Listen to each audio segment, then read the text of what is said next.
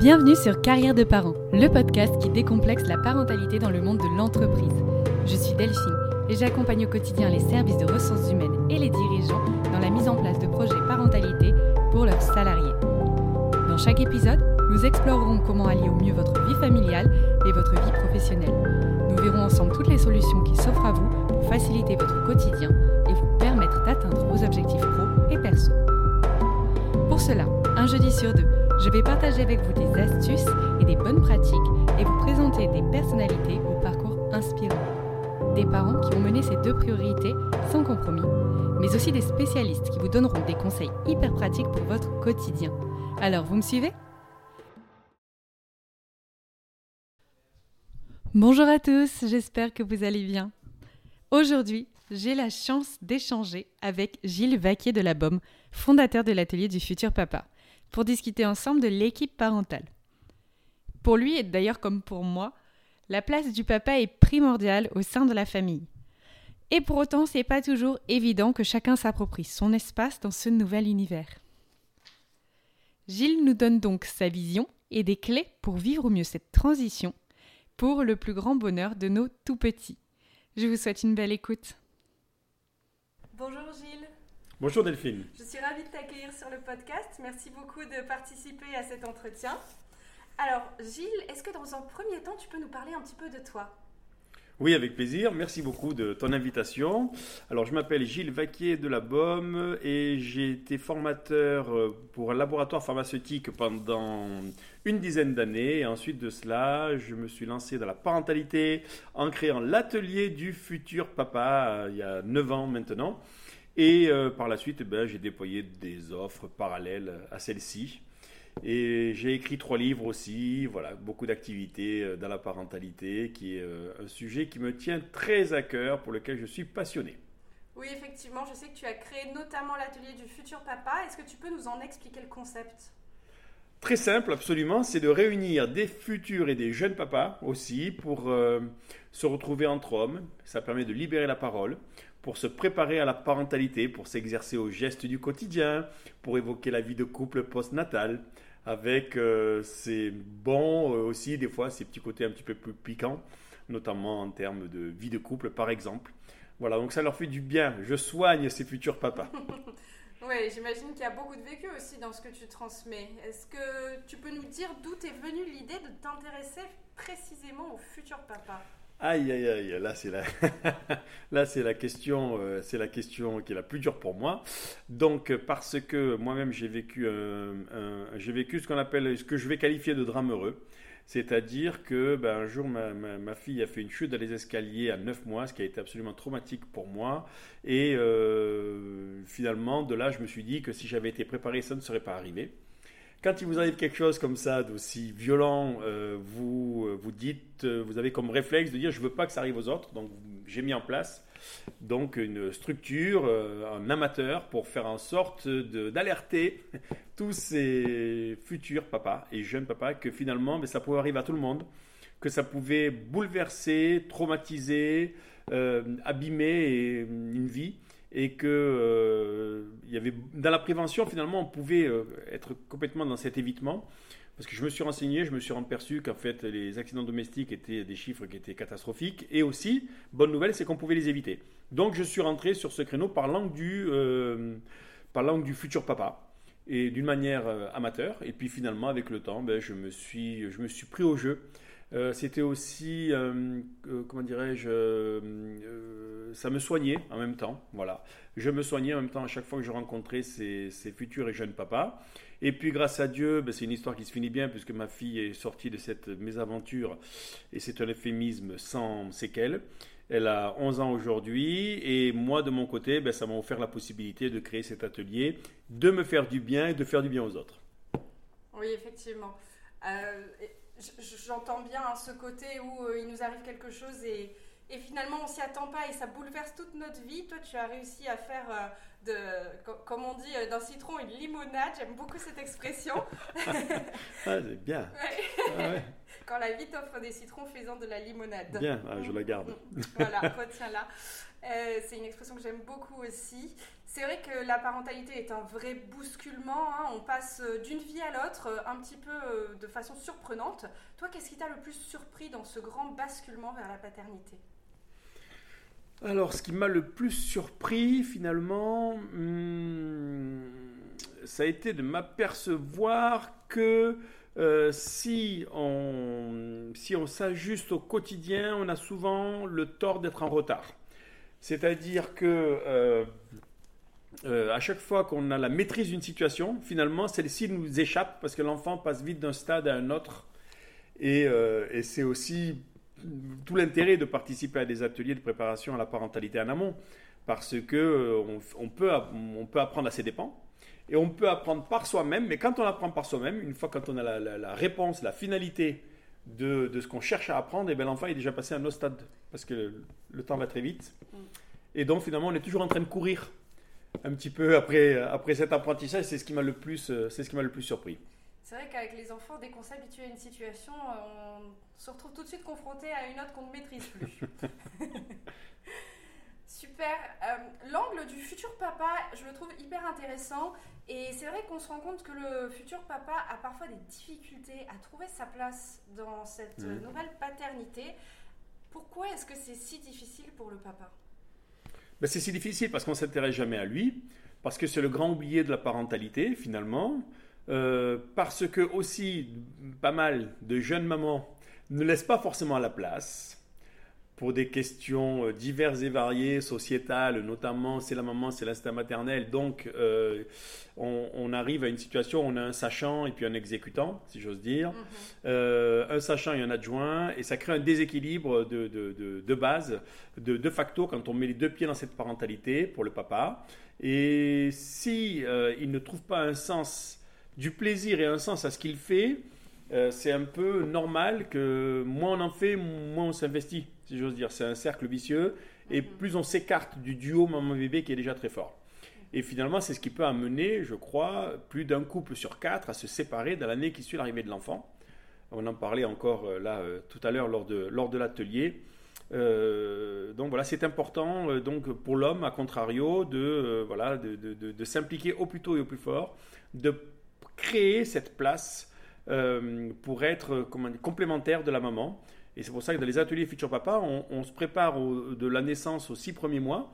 Et c'est complémentaire de la maman qui fait des cours de préparation à l'accouchement, donc qui est plus focus sur l'accouchement. Et bien là, le papa, ça lui, ça lui permet, si j'ose dire, euh, le mot est peut-être un peu fort, mais de légitimer sa place.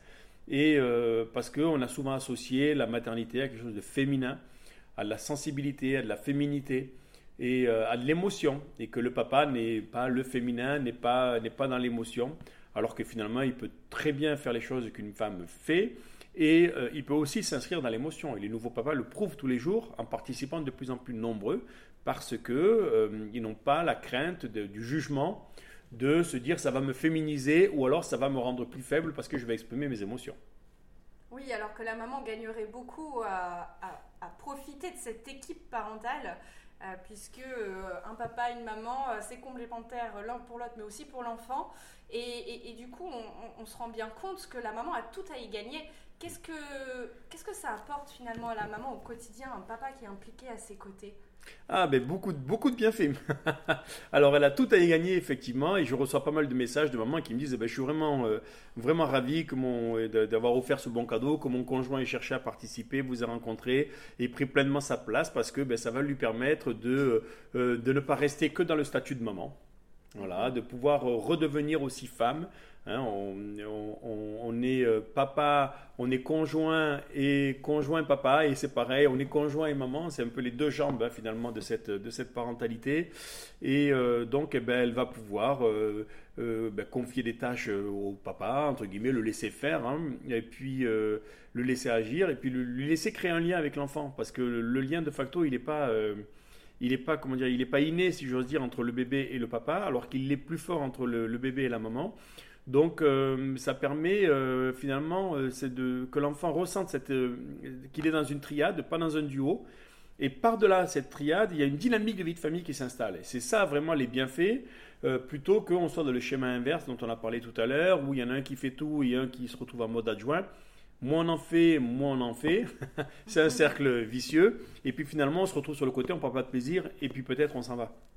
C'est ce qui se passe pour un couple sur quatre en France. Donc, euh, à contrario, eh bien, elle peut retrouver sa vie de femme rapidement. Elle peut euh, compter sur un vrai coéquipier, hein, comme euh, là tu l'as dit dans ton énoncé. J'ai beaucoup aimé cette question de l'équipe parentale. Et puis, on est plus fort à deux. On n'est on pas trop de deux hein, dans le post-natal pour s'occuper d'un bébé. Et puis aussi, ça va de se sentir dans, dans, ce partage de charge mentale, ben, ça va l'alléger Hein, puisqu'il y a aussi une chute brutale d'hormones chez la femme en postnatal. Euh, ça n'aide pas au niveau de l'équilibre euh, psychologique, euh, donc ben, ça, va, ça ne peut que l'aider finalement à insuffler cette vraie dynamique qu'elle attend, dont elle a besoin, dont tout le monde a besoin finalement, se ressentir femme, reprendre du temps aussi pour elle, reprendre du temps peut-être avec des copines, reprendre un travail ou, prendre du temps pour, se, euh, que se mettre en dynamique de reprise de travail. Voilà, il n'y a, que des bienfaits finalement euh, pour la maman à laisser le papa euh, pleinement s'impliquer dans les premiers mois avec bébé. je suis tout à fait d'accord avec toi et c'est vrai qu'on déplore beaucoup que la maternité dans le, cadre du, travail soit un frein pour une carrière pour une femme. Et pour autant, de l'autre côté, on n'en parle pas beaucoup, mais les pères aimeraient être plus à la maison, aimeraient plus s'impliquer. Ils souffrent de ces injonctions contraires qu'on leur impose. Un homme, ça doit aller travailler, ça doit gagner de l'argent. Mais finalement, c'est un peu un cercle vicieux parce que nous, tant qu'on attend ça des papas, euh, les femmes, elles ne pourront pas s'impliquer davantage dans leur vie professionnelle. Mhm. Et par ailleurs, ça reste une frustration pour les papas qui se sentent bridés dans leur paternité. Est-ce que c'est quelque chose que toi, tu as ressenti? C'est exactement ça. La situation, elle est très très bien décrite dans, dans ta présentation. C'est exactement ce qui se passe en ce moment. C'est aussi peut-être parce qu'on est dans une période de transition entre c'était que le fait maman, si j'ose dire, le 100% fait maman. Euh, donc euh, il y a encore quelques années, et puis ensuite le papa avec un petit congé paternité de 14 jours, maintenant on est au double. Mhm. Donc euh, là, ce que tu viens de dire décrit complètement la situation dans laquelle on se trouve, où finalement on est un peu dans une mode de statu quo, où la maman ne peut pas pleinement euh, comment dirais-je, reprendre le travail, reprendre sa liberté, etc. Le papa non plus peut pas non plus lui. En fait, c'est le, c'est chacun a envie d'aller dans le camp de l'autre, si je peux appeler ça comme ça. C'est pas c'est pas le beau mot, mais dans le, sur le terrain de jeu de l'autre, on va dire, c'est comme, c'est plus agréable. Et, euh, et puis, puis finalement, est-ce que la société est prête à ça? Parce que chaque individu, enfin, je crois que de plus en plus d'individus sont prêts à faire ça.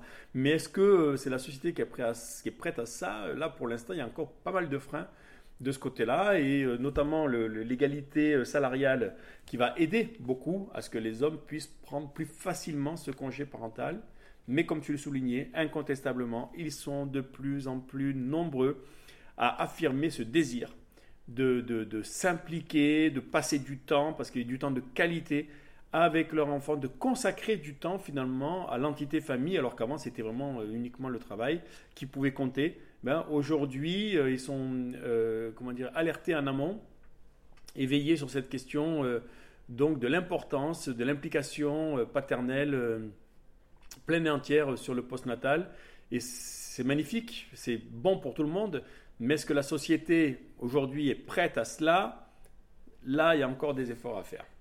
Oui, on voit bien que ça prend un peu du temps. Est-ce que toi, tu as des pistes pour comment est-ce qu'on pourrait encourager cette évolution des mentalités ah, ah mais je crois que je crois que finalement moi j'ai des pistes, mais est-ce que ça est-ce que ça ne devrait pas passer par tout simplement euh, mettre un commencer par mettre un congé euh, égalitaire à chacun des deux parents, comme on peut le vivre euh, par exemple dans pas mal de pas mal d'autres pays, notamment en Espagne, au Canada. voilà. Est-ce que ça commence pas par là finalement?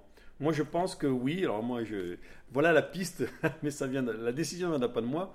Mais euh, je pense que c'est euh, c'est la première piste par laquelle on doit euh, le premier premier comment dirais-je le premier élan. Et puis également aussi la question de l'égalité salariale. Et puis quand ça, ce sera vraiment définitivement un acquis. Ben finalement, on aura ces passerelles entre ces deux, ces deux espaces, l'espace papa, l'espace maman, peu importe comment, comment on va le définir. Quoi. L'espace de jeu de chacun, il y aura des passerelles qui sont beaucoup plus faciles à traverser. Quoi. Voilà. Je pense que ça vient beaucoup de, beaucoup de cette, euh, beaucoup de, de, la société d'abord, de tout ce qui, de tous les leviers qui existent. Je ne sais pas si c'est gouvernemental, je ne sais pas comment ça se prend. Je pense que j'imagine que c'est gouvernemental à la base et que hum, finalement ils mettent les pieds dans le plat et qu'ils disent ben voilà pourquoi est-ce qu'on ne fait pas en France comme en Espagne hein, c'est quand même un pays voisin euh, et euh, ou en Suède euh, et on, met ça en place. Et déjà avec l'égalité salariale c'est quelque chose qui, qui, peut être voté qui peut être comment dirais-je rapidement mis en place alors ça bousculerait plein de choses, mais finalement aussi ça dirait euh, aux parents, ben, votre vie familiale compte aussi. Ça dirait aux entreprises, eh ben, euh, comment dirais-je, ceux, qui vont devenir parents, euh, on peut peut-être les aider, on peut peut-être on peut les encourager, on peut peut-être les soutenir aussi, parce que ils vont en avoir besoin et que c'est important que ben, le salarié puisse être aussi un parent heureux pour redevenir un salarié épanoui. Quoi. Voilà, c'est aussi une question de passerelle entre entre ces plusieurs entités. Parce qu'on ne peut pas être euh, malheureux à la maison, entre guillemets, hein, je force le trait, et puis, euh, heureux, et puis heureux à son travail. Quoi. Si on quitte la maison en ayant un poids, on l'amènera au travail, et si on quitte le travail avec un poids, on l'amène à la maison. Finalement, c'est un petit peu ça la, problématique. Donc euh, voilà ma piste. Oui, on sait que prendre en considération toutes ces questions de parentalité permet d'accroître finalement la, facilité avec euh, laquelle le parent revient au travail, son niveau de motivation et son niveau d'engagement. Donc finalement, tout le monde a y gagné. Mm. Et mm, à nous aussi, parents, de, de, faire la demande et de décomplexer un petit peu ce côté de la parentalité en se disant, bon, ok, euh, les, pouvoirs publics ont leur rôle à jouer, les entreprises aussi, mais si nous, on ne dit pas ce qu'on attend, oui. la situation va pas non plus. C'est vrai, euh, tout à fait, tout à fait. Tu as bien raison de mettre le, le doigt là-dessus pour euh, clore le chapitre, j'allais dire, parce qu'effectivement, c'est, quand même la, décision devrait venir effectivement au gouvernement. Mais s'il n'y a pas euh, une demande à la, base, euh, de manière massive, ben, finalement les choses ne changeront pas, donc tu as bien raison de le dire. Mais déjà, le, fait qu'on s'occupe davantage des futurs papas comme tu le fais, c'est déjà quelque chose d'assez inédit. Et ça prouve qu'il y a un intérêt des papas toi, dans tes ateliers, qu'est-ce qui ressort des témoignages des futurs papas? Qu'est-ce qui les pousse à s'inscrire? Ah. alors, euh, alors, effectivement, c'est une grande avancée déjà pour commencer. Euh, ce qui les pousse à s'inscrire, c'est l'interrogation sur la manipulation au sens du geste, bien sûr, avec un nouveau-né. C'est euh, cette question de la place et du rôle. Hein, d'une manière un peu plus large. Euh, l'interrogation aussi sur la vie de couple postnatal. Hein, moi, j'ai quitté les papas tout à l'heure, c'était les, euh, les derniers échanges qu'on a eus. Euh, donc, on voit que chez cet homme nouveau, il y a quand même des, des, des, des questions en prénatal sur, ce que, sur, ce que, sur leur rôle, sur leur place, sur leur fonction, entre guillemets, sur aussi le, le, rôle de conjoint, conjoint papa. Voilà, tout ça, ce sont des choses qui les interrogent, alors qu'avant, on ne se posait même pas la question, on rentrait dans la parentalité comme si on rentrait euh, dans un supermarché, j'allais dire. Et donc, euh, euh, voilà, c'est vraiment, c'est vraiment, vraiment, moi, je suis vraiment, c'est vraiment intéressant, je suis vraiment ébobie à chaque fois que je vois tous ces hommes se poser toutes ces questions. Je me dis, j'aurais aimé être comme eux, moi, j'étais pas comme ça, j'ai appris à mes dépens, et je fais ça aujourd'hui pour pas qu'on apprenne à ses dépens.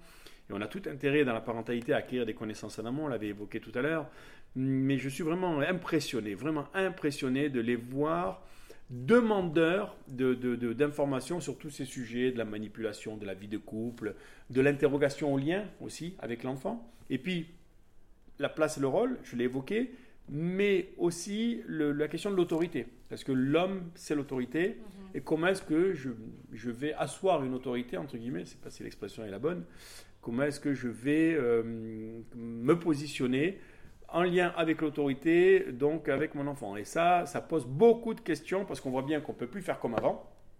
Mais, mais comment est-ce qu'on comment est qu'on fait? On, lâche quelque chose, mais il faut bien tenir quelque chose d'autre.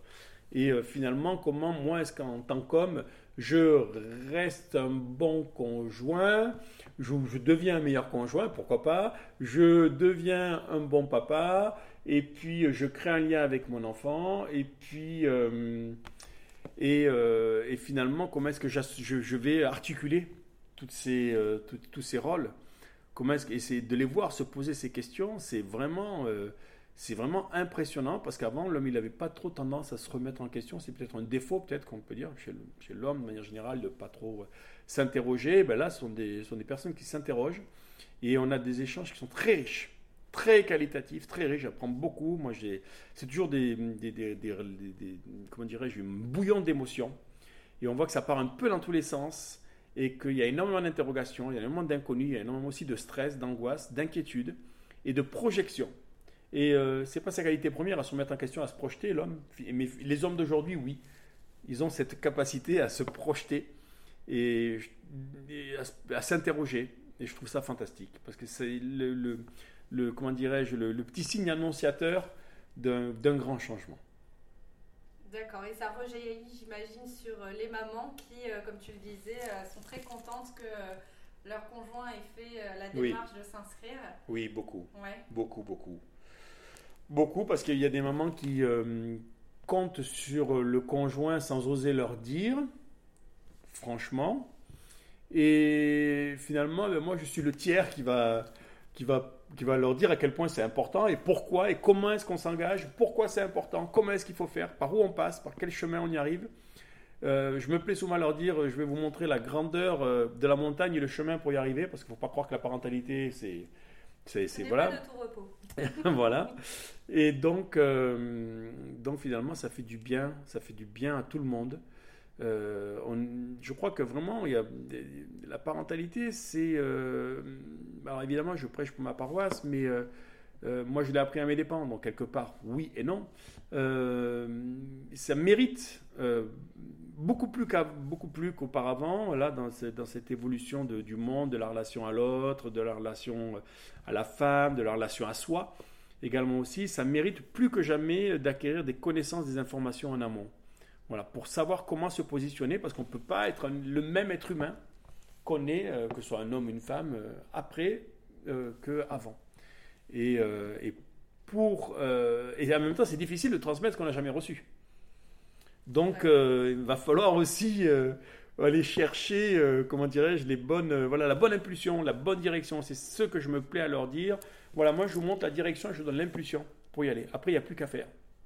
Voilà, et je crois que toutes ces mamans, euh, au-delà de leur témoignage, mais euh, elles n'osent pas forcément leur dire ben, je compte sur toi pour ça, ou euh, ne serait-ce que pour l'organisation du quotidien, reprendre un petit peu la main sur les tâches ménagères, etc.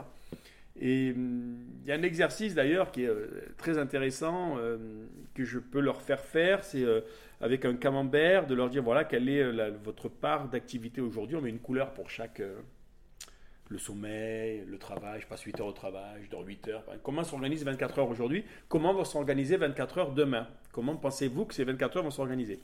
Et euh, ils refont, alors ils réduisent le sommeil, mais ils sont peu nombreux à mettre le camembert avec une nouvelle couleur pour mettre cette partie tâche ménagère, etc. Mhm. Donc c'est bien que ce soit moi, quelqu'un d'autre, qui leur dise que finalement ils avaient pointé du doigt et leur dit tu as oublié ça. Et c'est important parce que dans cette... Euh, nouvelle, euh, comment dirais-je, vie, nouvelle triade, nouvel équilibre, et eh bien le fait que tu sois impliqué sur cette partie organisation, course, ménage, peu importe, hein, chacun, repassage, etc., qui sont pas des, choses un petit peu ingrates, on va dire, pas agréables à faire, quoi. Voilà. Mhm. Euh, à défaut d'être agréable, c'est pas agréable, à défaut d'être agréable, c'est pas agréable, mais euh, comment dirais-je, eh bien, ça leur permet eux-mêmes de prendre conscience, déjà qu'ils n'avaient pas prévu cette, ils n'avaient pas fait cette projection, et finalement, euh, ben, ça les projette. Et euh, du coup, ben, ça les implique. Voilà, parce que l'implication vient d'abord de la projection intellectuelle qu'on peut avoir de la situation. Si on, comment dirais on se projette dans le rôle, et eh ben, on va le faire facilement. Alors que si euh, vous n'êtes pas projeté, qu'un jour vous voyez que c'est un petit peu dérangé, enfin, où il y, a, un petit peu, voilà, où il y a de la vaisselle dans l'évier, on va dire, et eh ben, vous allez avoir le même réflexe qu'avant, de ne pas comprendre, de dire ben, pourquoi elle ne l'a pas fait. On dit que là, vous dites, bah oui, c'est ma partie. Donc, de faire. exactement. Donc ça les pousse à ça. Donc ça c'est bien aussi. Oui, parce que les jeunes papas prennent bien en considération euh, la charge complémentaire d'un de, nouveau-né avec changement de couche, préparation des repas, donner le biberon, coucher, etc., gérer les émotions. Mais euh, tous voulaient effectivement de, de, prendre en considération les tâches ménagères qui vont finalement soulager la maman aussi, mhm. euh, sont un peu sous-estimées. Oui, beaucoup, encore, beaucoup. On se voit, bon, je vais dormir moins, je vais m'occuper de l'enfant, ok, je vais, je vais faire le biberon, ok, je vais changer la couche, ok, ça tu me l'as appris. Mais hop, hop, hop, on oublie quand même un, voilà, non négligeable, de, le linge, voilà, tout ce qui est l'organisation de la gestion du quotidien. voilà. multiplie. Donc c'est important qu'il soit, euh, qu'il y ait cette projection, voilà, comme ça ils vont, vont prendre l'initiative, ils ne seront pas surpris, voilà, de, qu'on leur demande. Ou, c'est déjà, hum, comment dirais-je, engrammé en amont, donc euh, ça y est, ça va se faire. Mais c'est hyper intéressant parce que même moi, tu vois, je m'étais pas posé la question. Et, et en fait, euh, oui, c'est vrai. C'est important ces petits exercices comme ça euh, pour, euh, comment dirais-je, que chacun puisse aller faire les choses avec une sorte, pas, pas, d'instinct, mais pas de réflexe. On n'en est pas là, mais au moins, voilà, ça, ça, ça, met la, ça met la petite graine, ça met le virus. Mhm. Et au moins, on se pose la question quand on est dans la situation, ah oui, mais dans ma, dans ma formation, on m'avait dit que est-ce que je suis en train de le faire? Ah ben non. Hop, et de soi-même on le fait. Voilà, c'est ça aussi la vertu de l'atelier futur papa. Et toutes les jeunes mamans te remercient de ce précieux conseil. Mais à nous aussi, effectivement, les petites mamans, de, de, dire ce qu'on veut. Oui, oui, c'est important. C'est important, mais on n'ose pas parce que. Alors, je, je, je pense que les mamans osent peut-être plus, les femmes osent peut-être plus, avait dire les hommes. Alors, les hommes. Euh, euh, je pense que d'évoquer les questions des, des, des, des, désirs, de changement chez l'autre, de, d'émotions, ça c'est beaucoup beaucoup plus compliqué d'aborder cette, question des, cette question des émotions. Et je leur fais faire un petit exercice également aussi là-dessus qui est très parlant et très pertinent, percutant.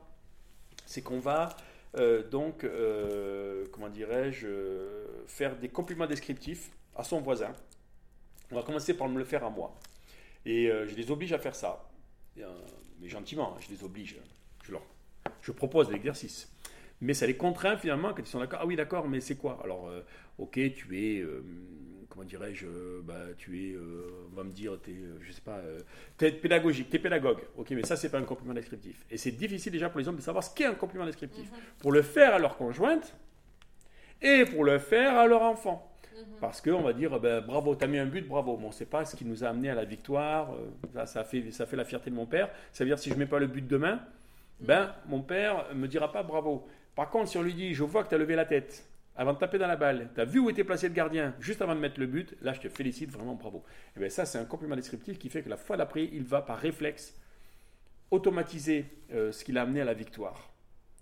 Euh, et, finalement, il y a moins de déception s'il n'avait pas levé la tête et qu'il a. Voilà. Ah ben oui, tu as vu Ben oui. Ce qui voilà.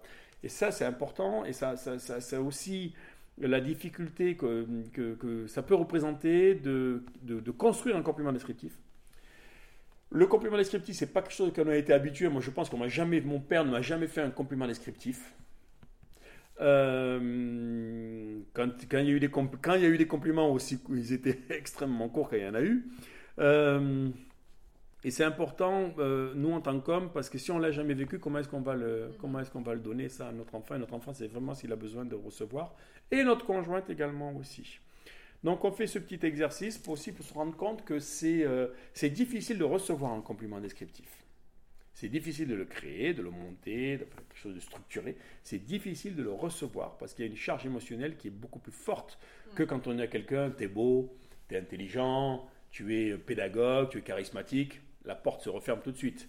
Mais quand on détaille vraiment le pourquoi du comment, c'est dur à recevoir parce qu'il y a une charge émotionnelle qui est très forte. Et ça, c'est un petit exercice qu'on fait qui les projette aussi, qui les aide, comme on l'a expliqué juste avant sur la question de la, de, des actes du quotidien, quoi, de l'organisation du quotidien, qui les projette euh, dans cette posture qui est essentielle vis-à-vis de la conjointe et vis-à-vis de l'enfant, qui n'est plus la posture de l'homme d'avant, autoritaire, ou, ou qui dit juste t'es belle, ou je t'aime, ou quelque chose qui soit très finalement laconique et qui n'explique pas la situation.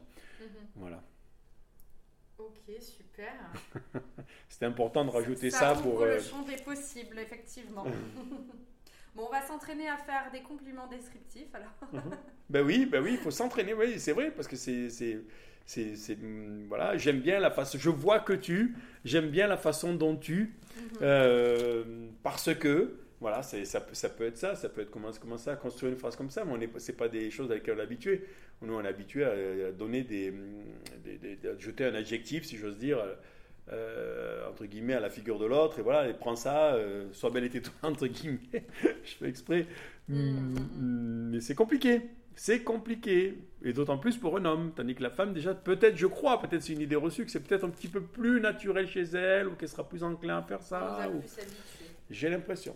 Peut-être parce qu'on nous a habitués aussi à être dans le care perpétuellement. Oui. Super Gilles, merci beaucoup. J'ai une dernière question à te poser. Si tu devais donner un conseil au jeune papa que tu as été quand ta conjointe attendait ton premier enfant, hmm. qu'est-ce que tu lui dirais? Eh bien, je vais lui dire quelque chose de super fort, de super impactant, de quelque chose qui va, euh, qui va peut-être tout changer. Euh, qui est en post-natal, de euh, si l'enfant est toujours parmi vous, au final, il sera entre vous. Donc, le meilleur conseil, c'est de prendre un temps, confier son enfant à une personne de confiance, et prendre un temps exclusif avec la jeune maman, mhm. et de lui écrire une lettre de naissance dans laquelle on va euh, s'épancher sur nos émotions. Et ça va lui apporter toute la considération dont euh, on peut utiliser dans cette lettre de naissance, évidemment les compliments descriptifs. et ça va euh, permettre aussi d'ouvrir son cœur, d'ouvrir une porte nouvelle sur ce devenir familial encore inconnu et rassurer la maman, lui, lui apporter la considération dont elle a besoin parce qu'elle a mis au monde donc cet enfant physiquement, nous aussi, mais j'allais dire à retardement. Et donc, euh, elle a, voilà, je, je, sais que c'est très impactant de faire ça. Et euh, du on peut faire un cadeau de naissance. Mais alors, cette petite lettre, c'est vraiment avec ce petit temps exclusif, 3 heures, avec une petite surprise. Voilà, euh, il est 17 heures. dans 2 heures, on s'en va. Et euh, t'inquiète, le bébé, je le, il est gardé par, par ta maman, par exemple.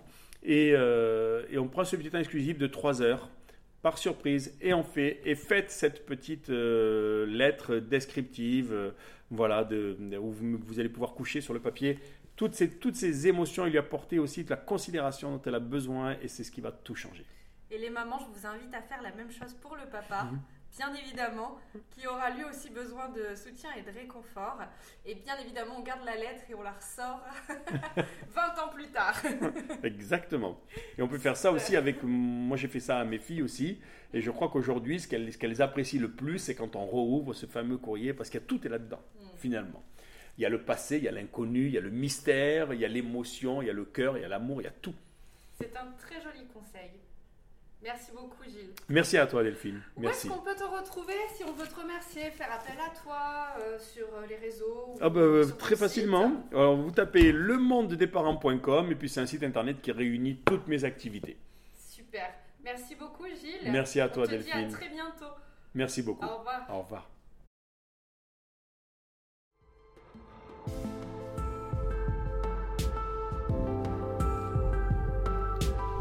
J'espère que cet épisode vous a plu. Pour soutenir le podcast, partagez-le avec votre entourage. Vous pourrez aussi me laisser vos commentaires et avis que j'ai toujours beaucoup de plaisir à lire. Je vous dis à très bientôt. Au revoir.